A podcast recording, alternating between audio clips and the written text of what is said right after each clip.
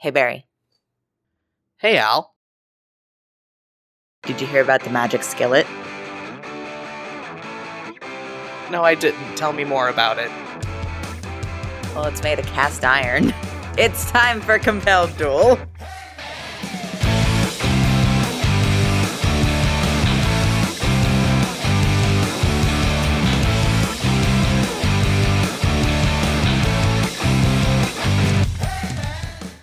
Hello, everybody, and welcome back to Compelled Duel. I'm Al, And I'm Barry. and we are a single player, co DM'd 5th edition Dungeons and Dragons actual play podcast. Previously on Compelled Duel. We are almost there. You must conduct yourself with dignity at the games. This is Katya of Clan Mistfoot, she who wrote the Snapping Turtle. She won games last year, so she starts games this year, yes? I am Nessa Valnock of the Sewell Merchants Guild. This asshole is Killian Cassidy. Don't pay any attention to anything that comes out of his mouth. And that is the lovely, incomparable, radiant Miriam Adler. You go and sign up for some events. There are the feats of strength, the feats of nimbleness, the feats of fortitude, the running of the beasts, the playing of songs, and the recollection of deeds. Hi, yes, we'd like to sign up for all of these. Look, I don't like it any better than you do, but if Katya goes dragging those Astrarians into Stormfall Quarters right now, with everything that's happened, you know who will come to collect them.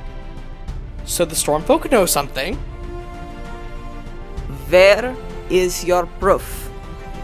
I'm sorry, our what? You are disqualified from the recollection of deeds. What? What's going on? Uh, Big Kit is very dangerous. we have to go. How great of a deed would it be if someone were to slay this cat? Would be greater deed than slaying a raccoon. Two little elves versus one big cat. I'm afraid to sound overconfident, but we face down worse odds, right? Why do you say things? We're gonna get fucking killed. You see, stalking close to the tree, this massive, silvery gray crag cat. And Fee, at your shoulder, says, Yeah, I think we got this.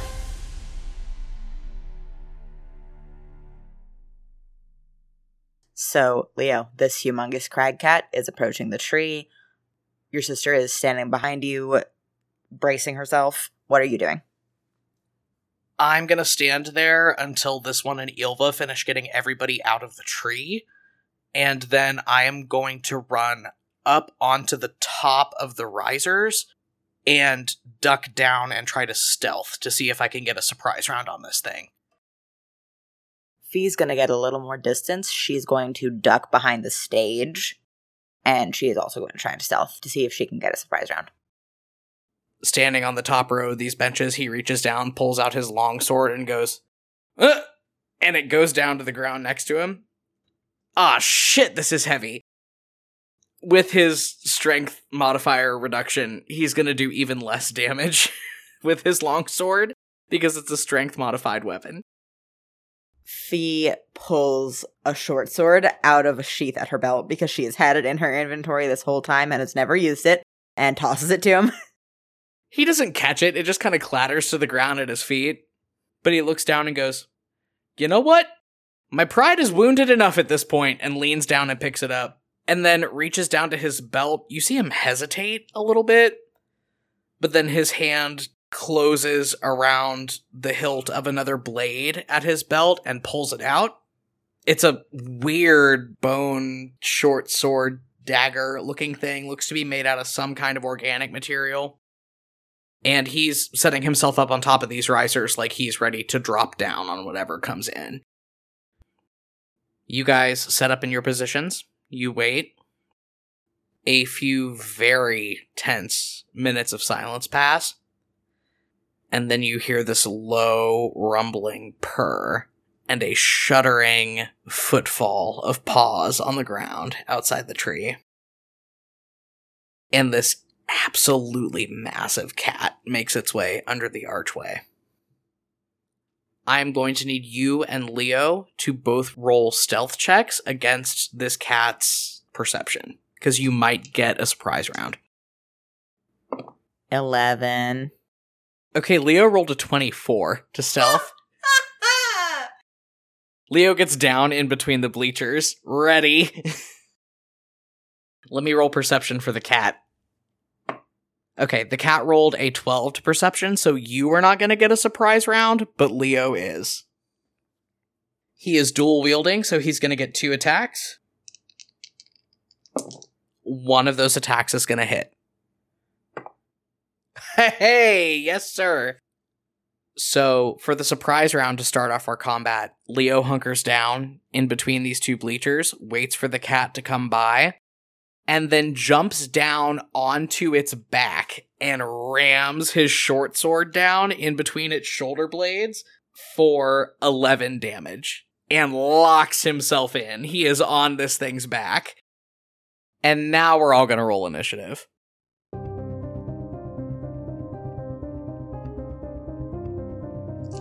Well, Leo rolled a nat 20, Okay. so that's 25. Fee got a 23. So does Leo get an extra surprise round with our rule? Yes, he does. Okay, because he rolled a nat 20 on initiative, he's gonna get another surprise round, which makes sense. He's on the cat's back. The cat rolled an 8. Leo's gonna get another surprise round in on the cat, and then you guys are both gonna get a round in on it. So he's gonna make two more attacks, dual wielding. what? I'm not even shitting you, dude. I just rolled another nat 20. see it. What the fuck? So that's the first one. And the second one's gonna hit too. Okay, so the first one he's gonna roll 2d6 plus 5. So that's another 12 damage. And the second one, he doesn't get to add his modifier to this one because he's wielding it offhand. Yeah. So just another 3 damage. And then he gets to take his actual turn. Oh god. Okay, so that's two more attacks. What? What? What?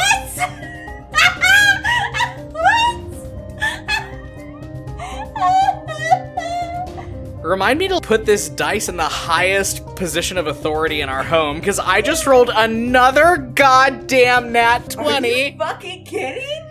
Laeral Valsine didn't come to play today. okay, well, the second one was a three, so he doesn't hit on the second one. But another nine damage. You watch your brother go full rodeo on this cat. He drops down onto its back from the top of the risers, gets a sword in between its shoulder blades, locks himself in, and just starts fucking stabbing the shit out of it.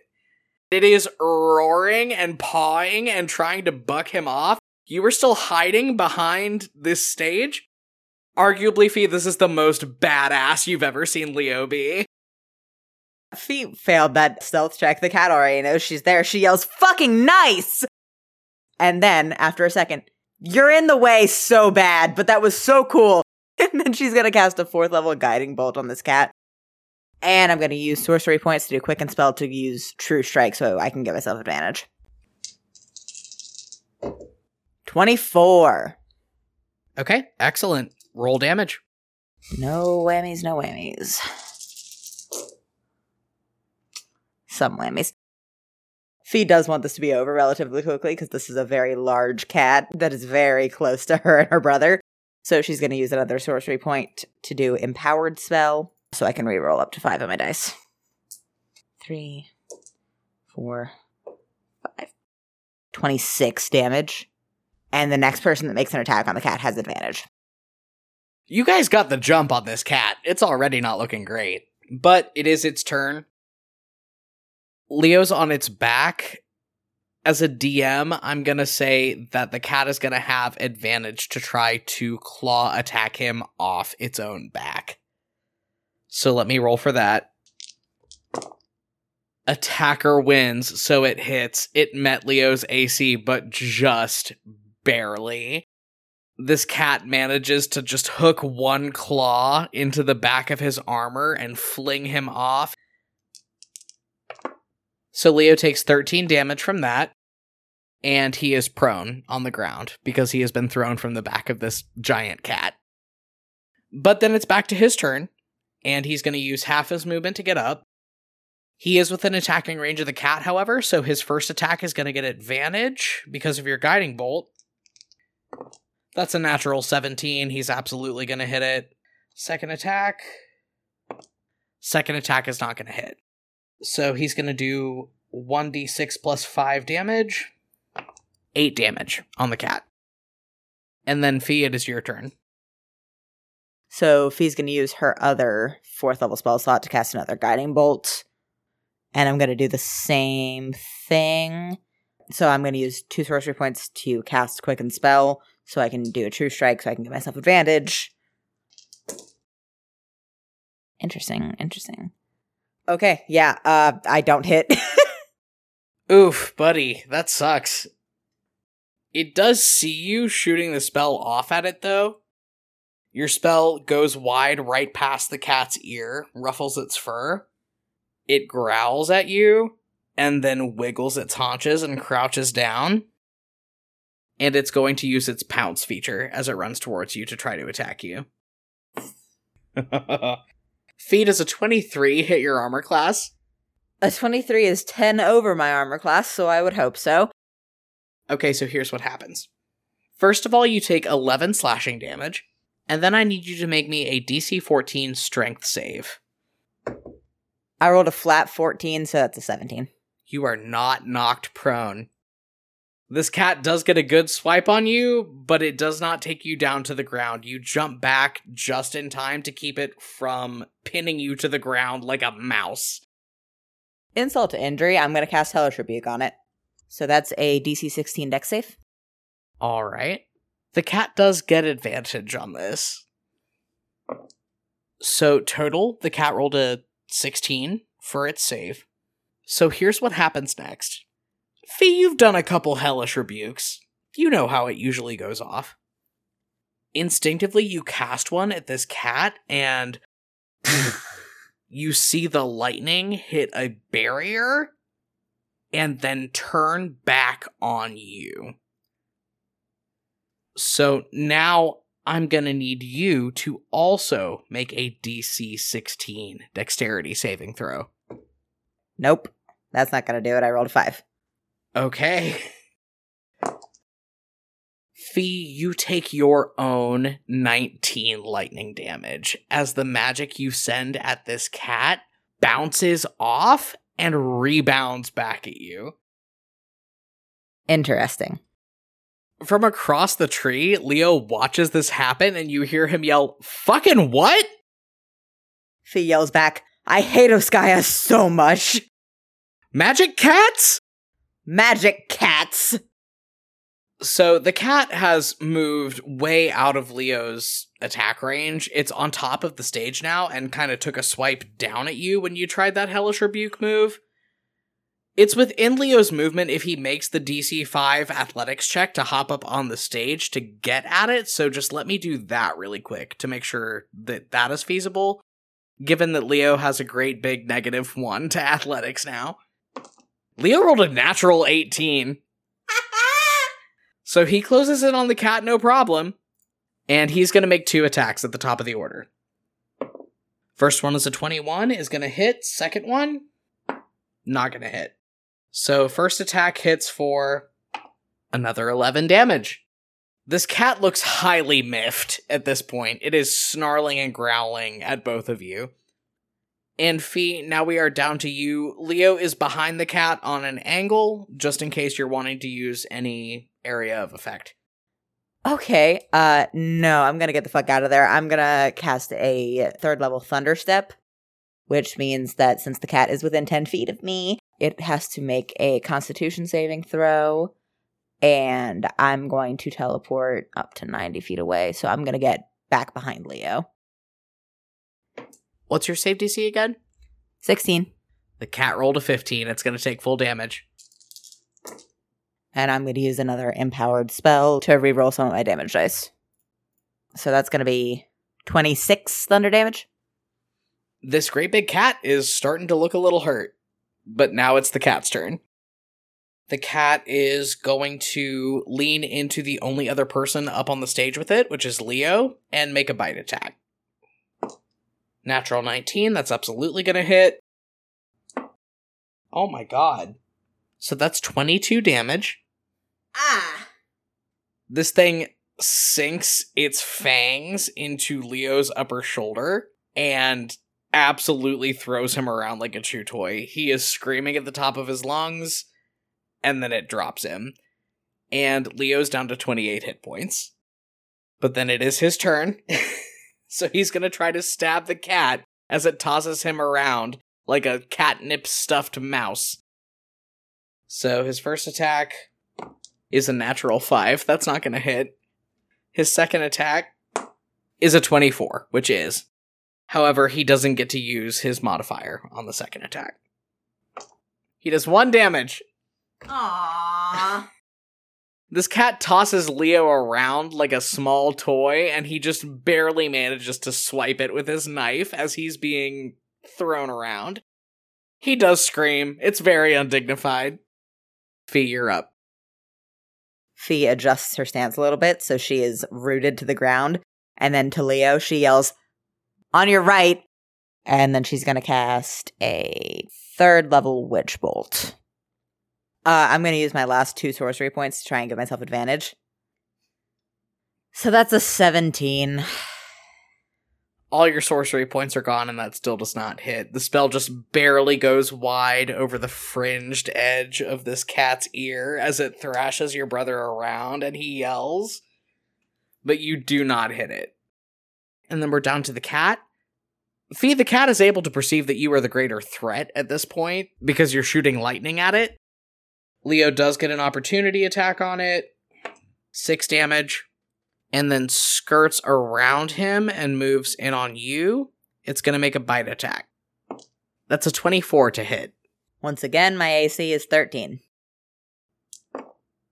Oh, well, that rolled ass. Six damage. Yeah, remember how you were talking about how rough Leo looks right now? He has double my hit points at this moment.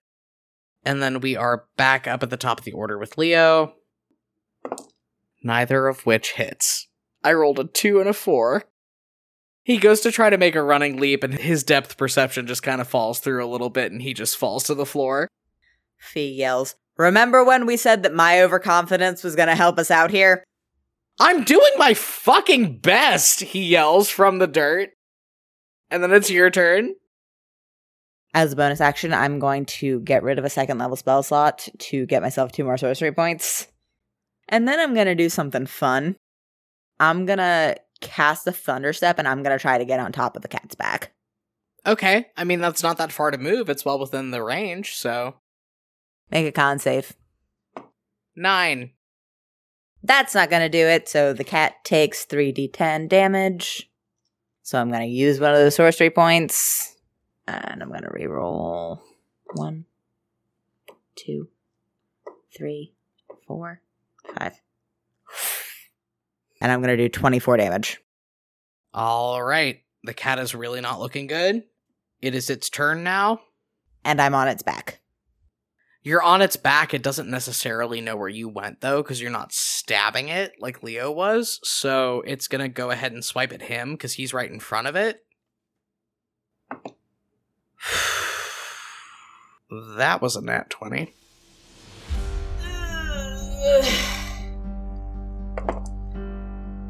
That just exactly knocks Leo unconscious. This cat gets him at the bottom of the jaw as he gets up to try to get to you and just rakes a claw up and across his face, almost takes a fucking eye out, and he just falls to the floor, bleeding profusely. So, for his round, Leo's gonna have to make me a death save. 17, his first death save is a success. Fee, you're up. Fee's going to try to cast Shocking Grasp. That was a natural 20. okay. So that's going to be 4d8. This cat knocks Leo out. Fee standing on its back, trying to like balance like a surfboarder, is just gonna drop both hands down into its shoulder blades and cast the shocking grasp and do 12 damage. And that is enough to take this cat out of commission. It staggers, roars, and falls to the ground in a heap. Leo is still unconscious on the ground in front of you.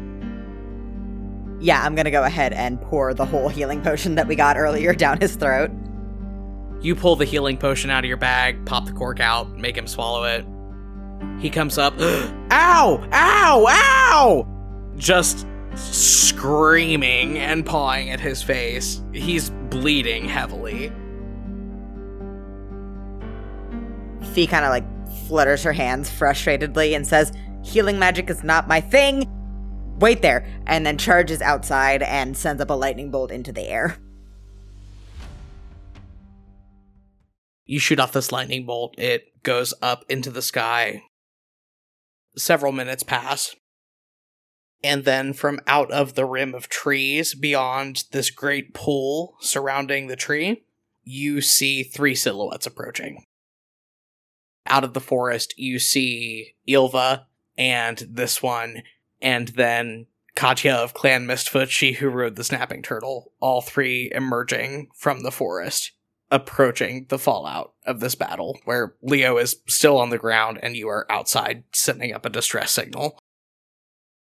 Katya is the first person that closes the distance, just taking big long strides across the shallow part of this pool. She looks around at the dead cat on the ground, you still standing with your wand in the air, and Leo laying in the dirt, and goes, What happened? Fee gestures towards the dead crag cat and says, We killed the cat, if that was not self evident. Is that proof enough for you?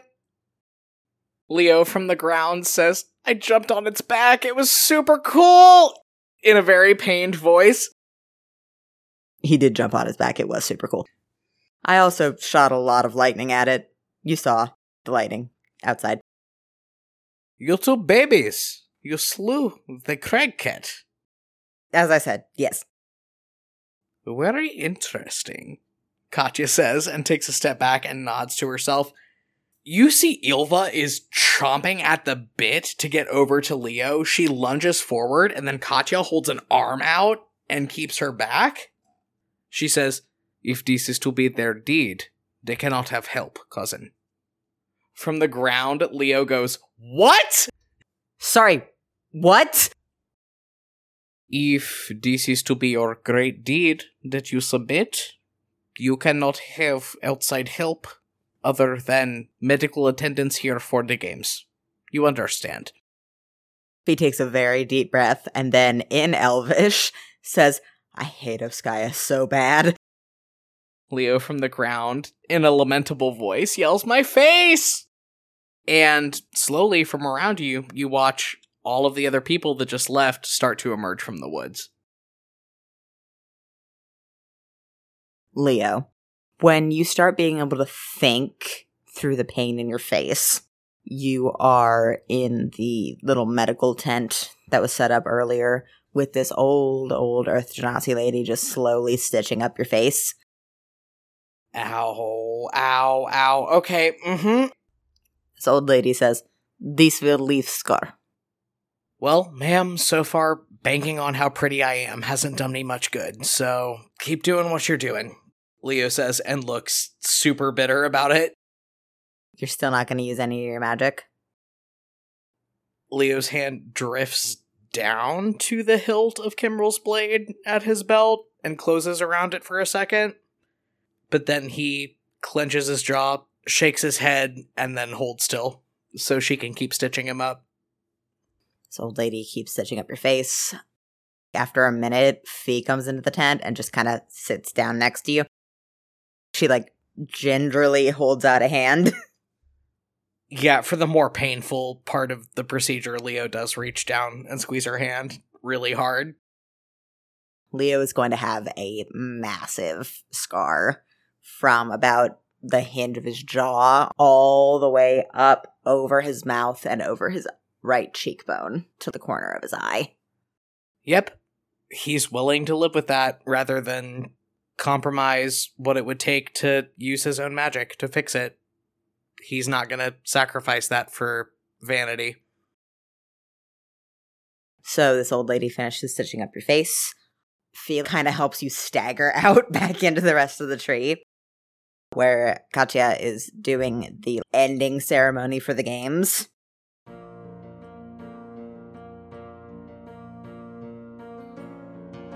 She enthusiastically raises her arms and says, And here we have the winners of this year's games. And then she says, Come here, come here. I come there. She gingerly grabs both sides of your face. All right. Mm. And then she looks you in the eyes. She says, Your name is what? Laryl Valsine. She nods. She says, By deed, I name you Laerel who rode the Crag Cat. Leo winces because he has this lady's big hand on his very freshly stitched wound. But then he goes, That's really cool, actually. And then Katya nods, and you like watch her go to pat you on the sides of the face and then stop herself. and then she just nods again, moves over and grips Fee by either side of the face, and says, Your name is what? Fee says, Ferrora. Katya says, By deed, I name you Ferrora who brings thunder upon her enemies. Under his breath, Leo goes, That's so fucking sick. And looks over at Fee. he looks back at you and just grins. And then Katya pats Fee on either side of the face, puts her hands back up, and says, By tradition, I owe the two of you a favor. Leo shifts back into political mode the best that he can through the pain and the confusion, steps in front of her, bows, and says, The favor we would ask is passage on your ship to Candlelight Wharf in the sovereign principalities of Tortune, with all the protection between here and there that you may offer us. She nods. She says, This is good. Tomorrow we sail. And then she raises her hands bombastically and yells to the rest of the crowd. But tonight, we drink! I wholeheartedly agree, Miss She Who Rode the Snapping Turtle. Where is the booze? You get ushered off. Ilva and this one and this one's brother just kind of like grab you and pull you over to a small gathering where the three of them and Ilva's friends and this one's brother's gym bros are all just getting a little tipsy. Killian Cassidy looks you up and down, and then he says, Game's fairly won, lad. And then he nods and he just raises his glass in a silent toast. You can at least depart with the knowledge that you're prettier than me, Leo says, and just grabs the strongest booze in the vicinity. Under his breath, he says, I was prettier than you when I got here. Fuck it, man. I'll drink to that. It's been a day. Absolutely. Everybody gets a little deep in their cups. Ilva's friend Nessa at one point gets up on the table and says, All right, here's my proposition. We go do some target practice in the fields. First person that hits me with a rock, I buy drinks for for the next week. I mean, that's a little unfair. We're out of here tomorrow, and I don't feel like throwing rocks at you. You gave us fair competition. This one reaches out and pats Nessa on the head. Their palm completely engulfs this little goblin lady's skull. And they say, Baby, get down off the table. Oh, Nessa is also baby. I, I, I figured we were past baby given that we won the games. Baby is persistent? Miriam Adler, with a flagon of booze in her hand, just starts giggling.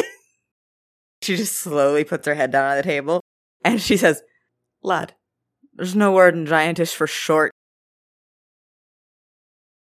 Oh my god, there's no word in Giantish for short. That makes so much sense. Miriam just fucking loses it. this one is looking at you kind of perplexed and says, She is baby, you are baby. Oh my god, yes, I'm baby! I'm baby! I fucking hate it here. I thought you were insulting me the whole time, but no, you're right, I am baby! this one squints at you and kind of sways in their seat and goes, Yes, this one has said this. Oh, this one, I've been meaning to ask you. How are your soap stores doing after the cat attack? Yeah, it is good. You stop cat before it destroys both.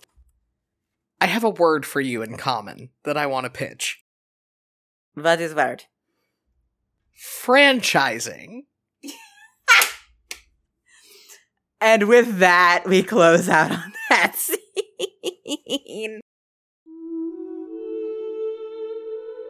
It is the morning. You are all quite hungover. It's very early. And you are making your way onto Katya's boat. Ilva and this one do give you both hugs before you get on the boat, just absolutely crushing. Leo hugs both of them back super tight, and when he's still locked in his hug with this one, he says, Are you two sure you don't want to come with us? It's gonna be a hell of an adventure. This one laughs and pats you on the back. We cannot just pack up and leave. This one is small business owner. We have kids that is staying with this one's sister. You have a cat? Pygmy cat. And then they hold their hands about six feet apart. Thank you both for everything that you did for us. You didn't have to do any of it, and you saved us. And we won't forget it. Will we, Fee? Fee still being just hugged by Ilva goes, Nope. No, we uh we certainly won't. Ilva pulls back and she nods at both of you and then just very seriously, very solemnly, she says, We will see you again. This is not goodbye, merely so long. I certainly hope so. Leo's a little choked up as he gets on the boat, honestly. Yeah, I think Fee is like discreetly wiping tears away from her eyes. She just nods to herself. She says, So, on to Candlelight Wharf, I suppose. Yeah, Leo says and nods as the ship starts to weigh anchor and pull away from the dock. By the way, have I mentioned that I get really seasick? Fee, you are on this boat for several weeks. It's pretty boring. You don't really have much to do during this time other than think and hang out with your brother. Leo gets his stitches out after about a week. You can tell just by looking at the condition that the wound on his face is in, he's going to have a scar from this for the rest of his life it's pretty obvious that his facial expressions are always going to be a little bit lopsided from the scarring, but he seems to be healing fairly well. He doesn't get sick again, nothing bad really happens. You're given a small cabin up towards where Katya's captain's quarters are and spend a lot of time in there. Leo hangs out with you a lot. You get the impression that he does not want to be alone with his thoughts during this time at all. And so he's always hovering pretty closely to you. Which is why it's kind of weird one night, a couple weeks into your voyage, when you wake up and he's not in the cabin in the wee hours of the morning. Okay. I'm going to try to figure out where he went, obviously. Roll investigation for me, please. 16. you lay there in your bed, just kind of looking around your room for a while, and then up on the deck above your head, you hear the scuffle of footsteps across the wood. he gets out of bed and goes up on the deck. There's a cool breeze when you emerge out onto the deck, the smell of salt water, the rush of the ocean around the boat, which is gently rocking. There are a few lanterns hanging from posts along the deck, but it's pretty dimly lit. You're relying a lot on your dark vision to see. And eventually, you spot Leo sitting with his head up against the rail of the ship, looking extremely nauseous and very pained. I'm gonna walk over and like crouch down next to him and say, "So seasickness still hitting pretty hard, huh?" Have I ever mentioned that I fucking hate boats? Repeatedly and at length, yes. he just continues to sit there in silence for a couple more moments, looking really sick, and then eventually tilts his head back, leans his head back against the side of the railing, and just looks up at the sky for a little bit. There's a long moment of silence between you two, and finally he says, What happened to Soren? I I mean, I know what happened to Soren, but what happened? Fee takes a very deep breath, just fully sits down on the deck. Are you sure you want to have that conversation right now? I'm sure enough that the truth is going to be preferable to the narratives that I've been bouncing around the inside of my own head since I found out. So, yeah. Fair enough. Well, uh, there's a very long story that I don't know all of the details of regarding a group of people that have some very particular aims that you don't need to know about. But he was arrested, the. And then she, like, winces. The official story is that he joined priesthood but I overheard Father and Ambassador Petrus saying otherwise. The priesthood. Leo grits his teeth, shakes his head, looks sick for more reasons than one now. That island takes everything from people. Fee nods. She says, I didn't get to see the details, but Soren was doing some research on it. And apparently, a lot of the people that have gone there to escape execution have. well, not. It's not just those people. Leo's hands ball up in the fabric of his pants. Astrarian pirates are a thing, apparently. And they've been taking people from Tordoon, from the Zephyr Isles, from Dowrier, for as long as anybody else in the world can remember. Whatever that place is, whatever Astraria is, whatever the crown is, it's built on blood and death and lies. And I can't stop asking myself how many people have died because I thought that I wanted it. I'm not sure what we're supposed to do about it now. If we stay out of it, then Father continues doing what he was doing, which will get more people killed. And if we don't, who knows what happens?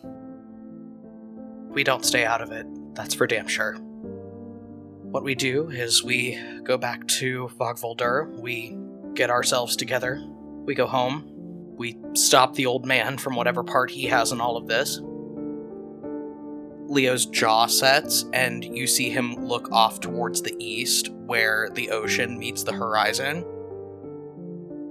And then I'm gonna burn that fucking island to the ground. She snorts and leans her head back on the railing and says, Well, handling father is one thing. A difficult thing, but one that I think we can manage taking down the entire church is a bit of a tall order. A tall order, but one that we're gonna have to fill if we want anything to change. Well, if the goal is to change things, then I'm with you. But we have to just take things as they come, I think. Leo nods and he reaches out a hand to you. Yeah. And for what it's worth, it's a lot easier to take things one step at a time when you've got someone walking next to you. He's gonna squeeze his hand. About a week later, Katya's boat finally pulls into the harbor outside of Candlelight Wharf. The first thing that strikes you, Leo, is the lighthouse. It is not like anything you've ever seen. It is a tall, spindly tower with an open top where there is just fire coming out. Like, obviously, stoked pretty frequently because it is just casting this warm light over the entire harbor, which you would assume is how the town got its name. The second thing you notice is that not from the lighthouse, but from a few of the buildings on shore, you see stoutwood banners hanging. Leo, as per usual, is up on deck because of seasickness reasons, and he sees the banners and quietly says, Oh shit. Fee, standing next to you at the railing, goes, What? You know, I know we had a talk back in Oskaya about how I'm bad at keeping things low key. We need to keep things really low key here, or I can't emphasize how hard I'm going to die. You know, eventually we're going to go over a tally of all the people that you pissed off in the last five years, just so I can make sure to steer clear. To be fair, I didn't do anything bad to the King of Stoutwood. He's just a nasty little man who did drug me and aid and abet my kidnapping. Fee makes a face at that, but doesn't say anything. As you're looking over the town, you do see the uh, signature kind of mishmash of architecture that you noticed when you were in Stoutwood proper. It is very clearly affiliated. The boat goes ahead and docks, and I think Katya comes over and she says, Well, my favor, and she dips a quick bow, is fulfilled. Get off the boat. Leo bows back very respectfully. You have our sincerest gratitude, she who rode the snapping turtle. I really appreciate your willingness to help us with this. And respectfully, I hope we never see you again. She claps you on the shoulder and says, The feeling is mutual. And she walks off to attend to something else on the boat. You and Fee disembark into the town of Candlelight Wharf. If Leo has access to any kind of clothing that's on the boat, maybe even if this one's family gave him anything. I feel like maybe he has a rough spun cloak of some kind. He's got the hood clear up, face down, trying very hard not to let anybody see him. Yeah, that seems wise. Fee feels no need to do this. Fee is just walking next to you as you're trying to be very inconspicuous. All six feet of her in her Stormcloud cape. Leo just has one hand up over his face as he's walking, trying to keep passerby from looking at him, and quietly says to Fee, Okay, so our first step is we need to find somewhere to sit down because I have a couple letters to write. And our second step is we need to get the fuck out of here. Fee gives you this big fake smile and says, Like we said, we're taking things as they come. Keep your fucking cool. I'm doing my best. Leo pulls his hood a little tighter around his face. If the cloak has drawstrings, I think he just pulls it in until only his nose is peeking out. Like a Molgoth. God, okay, fine. Roll me survival to find a bar where you can uh, sit down for a minute to write your letters. That's a natural goddamn 20. I've never. Yeah, that's the same dice from the combat earlier this episode, by the way. I listened to Eleonora tell me so many stories about this town. I know where the best bars are. I haven't even been here before. I just listened to my girlfriend when she talked to me. God. you wander through the city for a bit, and then you see a sign for a place called the Drunken Duck, which Eleonora spoke of quite highly the sign is just a lovingly rendered image of a duck with a bottle of whiskey. It's beautiful. You go in, it is a nice bar. The drinks are reasonably priced. You can smell very good food. it's a bit crowded. There are a lot of people who are aware that the Drunken Duck rocks. You see a lot of people milling about, mostly humans, orcs, goblins, halflings, the people that mostly populate the sovereign principalities of Tordoon. You see also a few Goliath and Firbolg, not a lot, and a surprising number of Stormfolk. Okay, cool. We roll up into this place. I see that it is cool. I mentally blow a kiss to the sky for Eleonora. We get a table, and I turn over to Fee and say, So, have you ever heard of a mozzarella stick? A what? How about a currywurst? Again, no. You're about to have such a good day. we still have a good amount of our shiny rocks from the games. I am going to attempt to exchange those since there are people from Oskaya here who probably have the same currency to get us a spread of food and a couple of very strong drinks. Yeah, you see the barmaid, this pretty young woman, looks to be at least partially of Stormfolk heritage. Like she has the kind of opalescent effect in the low light of the bar. And you see as she gives you a smile and starts exchanging your shiny rocks, you see that she has the familiar pointy shark like teeth. But as she like brushes her hair behind her ear, you notice that her ears are rounded. So you would guess that she is at least partially human. Big sunny smile, despite the shark teeth, and just starts exchanging your stuff, hands you your order. Fee is kind of sitting awkwardly back at your table, just waiting. I bring her our food and our drinks. You two start to dig in. You said you were writing some letters. Yes, I want to write two. I'm going to write one to Wilhelmina Dawnchaser, and as a fallback, I am also going to write one to Bertrand Silvertree. So you start writing these letters. Fee is scoping out the crowd in this bar, trying not to be super obvious about it, but uh, checking people out, seeing what's going on. Both of the letters that I'm writing are essentially the same letter, just, hey, against all odds, I'm back in the country. You know what my situation is. Can I stay with you? And with each letter, for Bertrand, I'm going to package up a bar of this one's magical Oskayan soap. It's not magic soap, it's just soap. it's done wonders for my skin, so. but I package up the soap for him, and then for the letter with Wilhelmina, I also add an addendum of hope you and Warren are both well, looking forward to seeing you both. And for Wilhelmina, I package up a bar of soap, and for Warren, I take one of the cool shiny rocks that we got from Oskaya and package it up. And take it back up to the bar, try to flag down the same barmaid that helped us.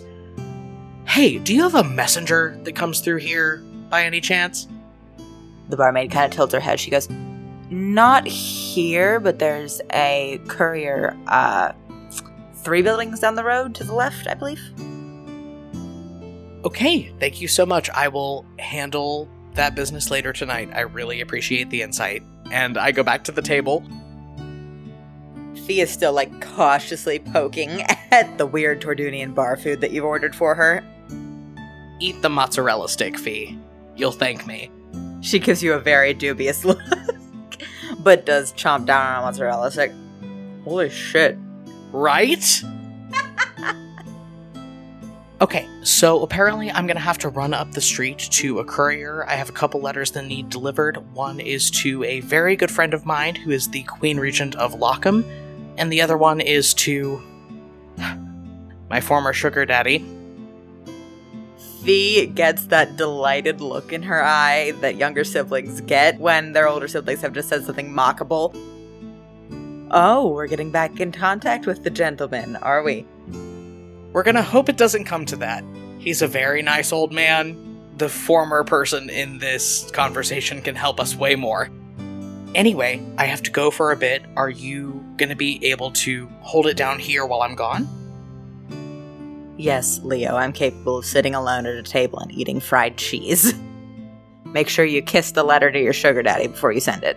It wasn't like that. I'll see you in a bit. And he just turns around and leaves. Don't have too much fun. He puts one middle finger up over his shoulder as he walks away.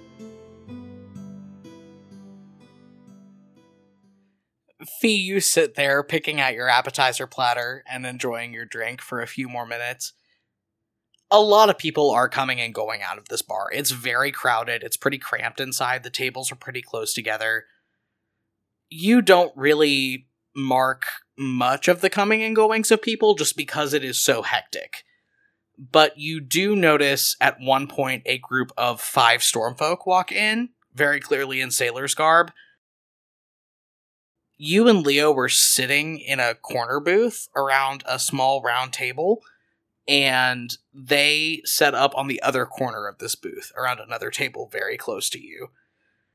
Mostly you notice them just because of their proximity to you. Sitting closest to you in the booth, there is a young Stormfolk woman with a close cropped black pixie cut that flashes different shades of green in the low light of the bar as she turns around talking to her friends. She is the only one in this party of people that is noticeably armed because she is about five feet tall and has a claymore that is the size of her strapped to her back. And she looks like she's got the guns to wield it. She's in a leather vest and a linen shirt with the sleeves ripped out, and she's just absolutely ripped.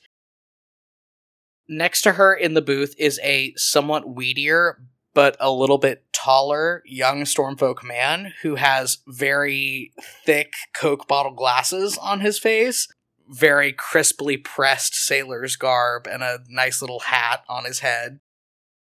They all order their drinks. He gets a glass of juice and is just sipping at it slowly.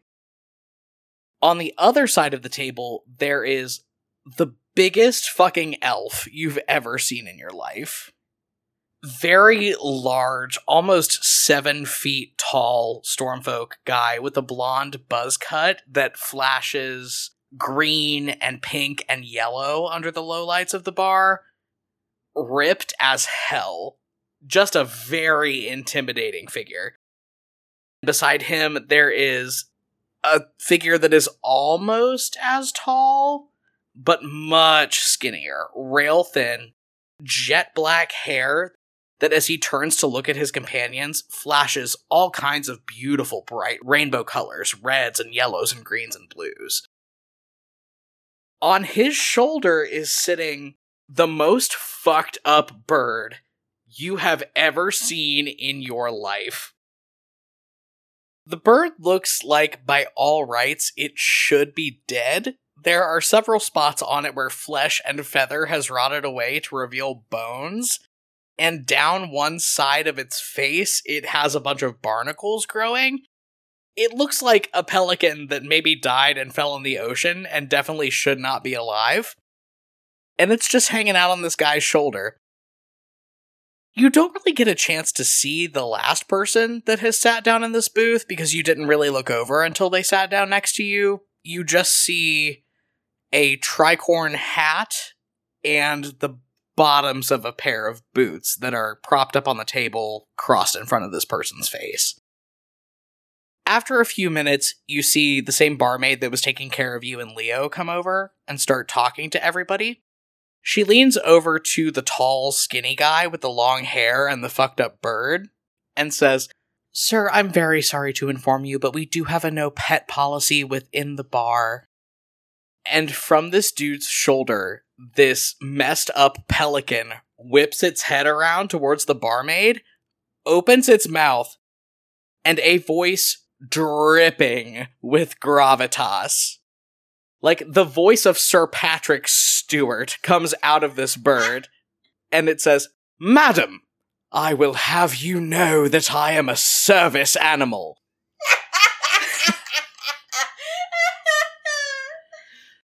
the barmaid blinks a couple times and says, All right, understandable. What can I get for all of you?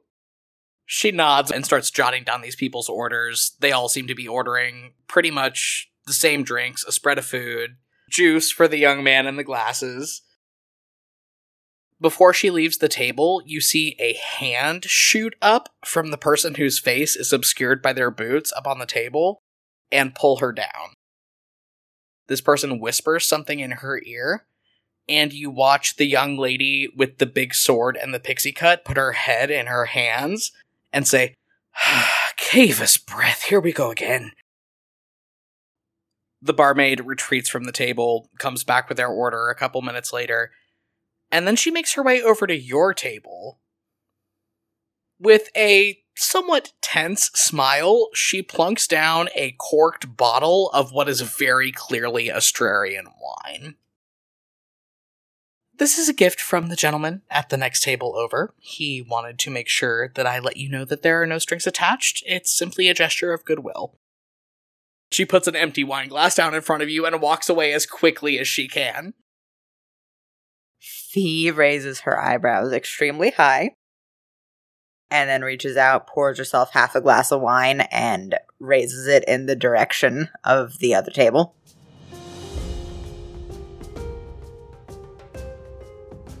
From the other table, the person that has been obscured by the pair of crossed boots up on the edge of the table leans forward. You see the boots pivot apart, and through the gap between the soles of the boots, you see a Stormfolk man of about 150, 160, human equivalent of early 30s, with a long, beachy, wavy shock of violently orange hair done up in a side ponytail that is falling down over his shoulder. As he looks up to smile at you, the opalescence of his skin and his hair shifts, and you see flashes of deep ruby red and bright gold in his hair, and in the freckles sprayed across his face, you see flashes of pink and green.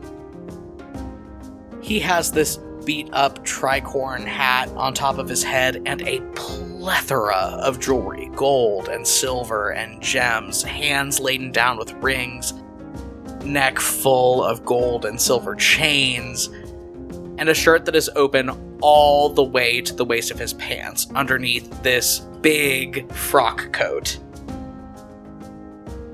Fee, you've been around a lot of people that have had issues with scar tissue before. You know, Elisha always really prioritized staying out of the sun because it could damage a lot of the scar tissue that she had. And you see a little bit of the consequence of that there because with this dude sitting there with his shirt open, you can see that the sun has very clearly made the two horizontal scars across his chest bright and opalescent, flashing the same colors as his freckles underneath the low light of the bar. He makes eye contact with you with those flat white eyes that all stormfolk seem to have, winks, flashes you a sharp tooth smile, and puts his feet back together and goes back to talking to the girl sitting next to him. Fee takes an extremely big sip of her wine and just does an awkward thumbs up and then realizes how awkward that was and just stares deeply into her wine glass. You sit there for a moment after awkwardly giving a thumbs up to this very handsome man that just bought you a bottle of wine. And then he stands up from the table. He's about 5'7, 5'8, very sharp, chiseled features, and he sidles over to your table, nods down at the chair that Leo vacated several minutes ago, and says in this very brassy, confident voice, a little higher than you'd expect, like a warm alto. I'd hate to be a bother to you, lass, but I just couldn't help but wonder if this seat was taken.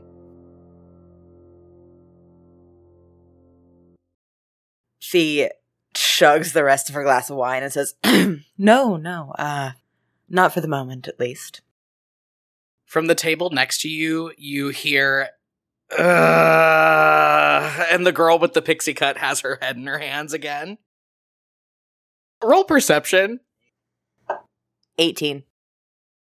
As this girl groans and he moves to sit down, you see his leg dart out and he kicks her underneath the chair and she grinds the heel of her boot down into the top of his foot. He just barely winces. You almost don't see it, but with a quiet, he sits down in the chair. And with this big, rakish, crooked smile, you notice that he has a small scar kind of pulling down at one corner of his mouth.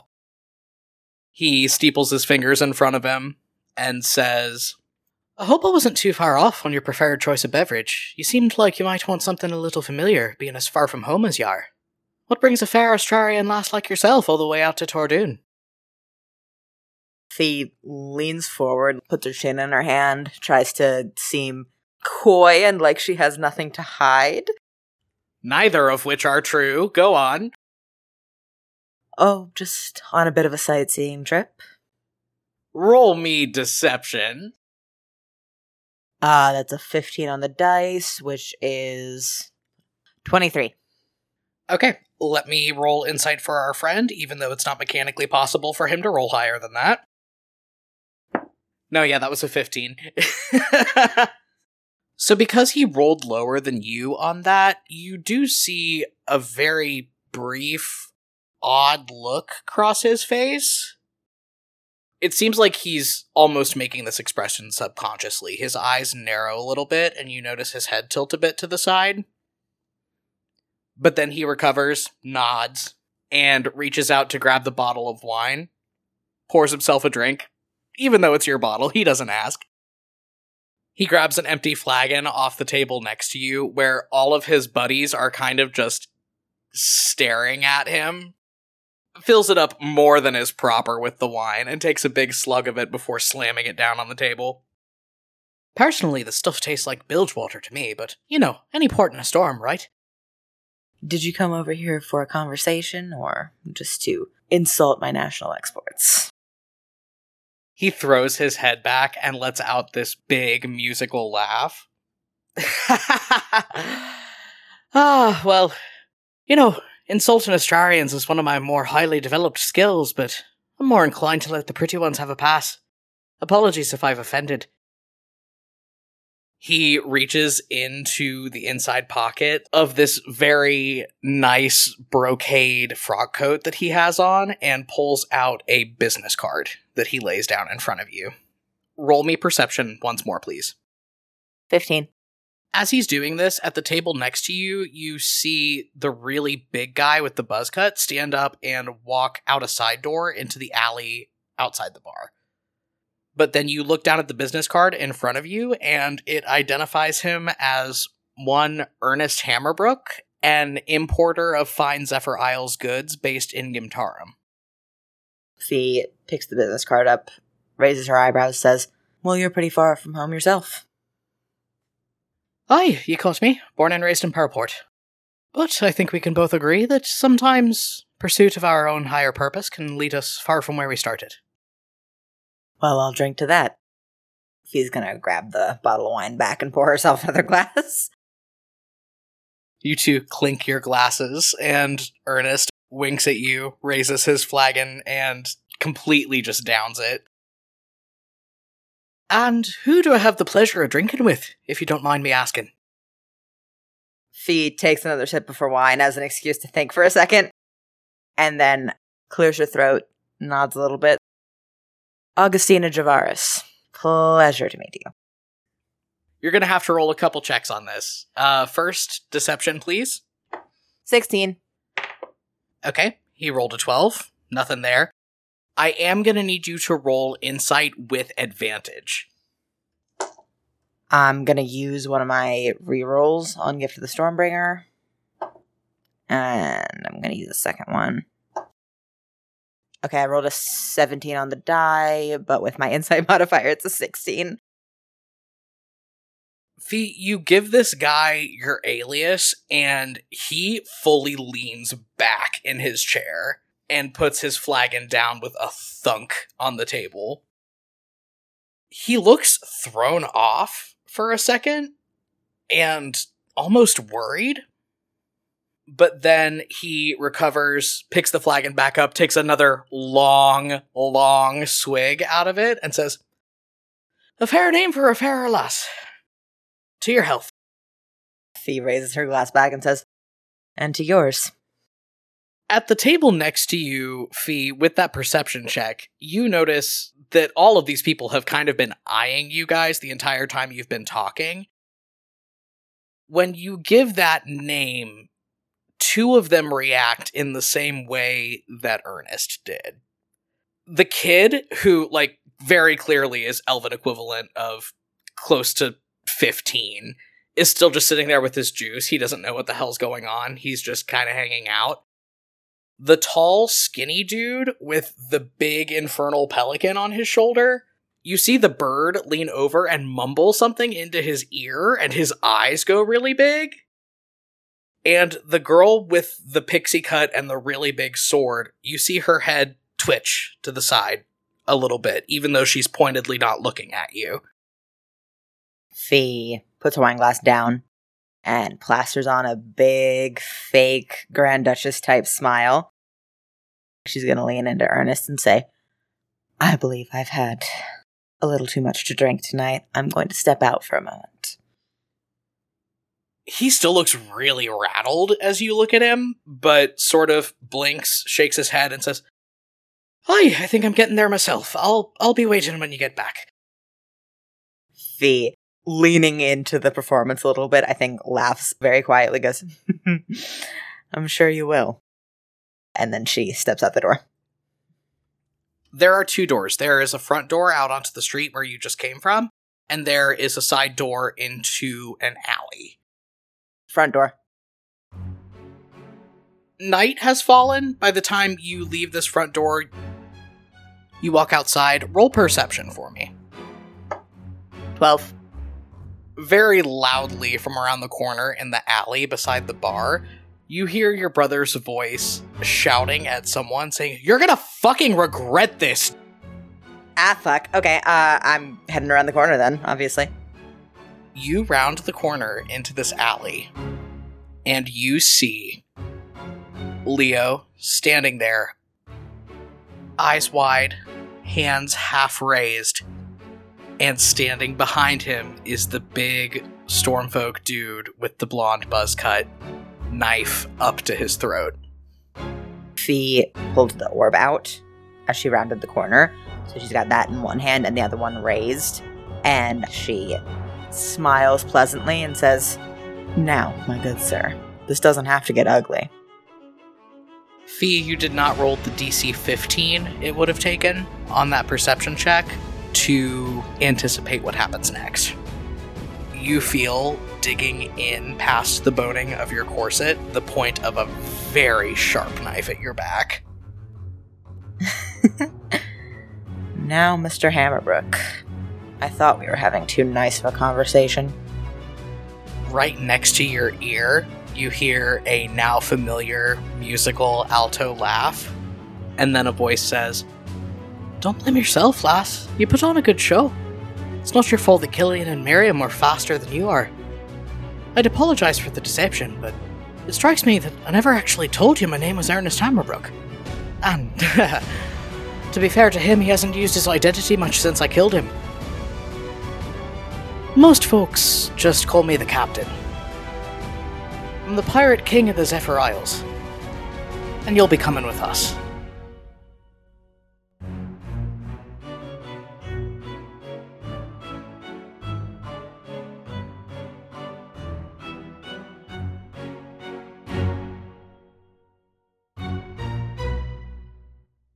And that is where we are going to end for this week. How are you feeling, buddy?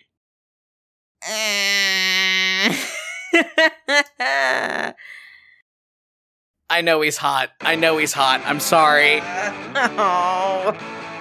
This was just mean. And we'll figure out where this is going next time on Compelled Duel.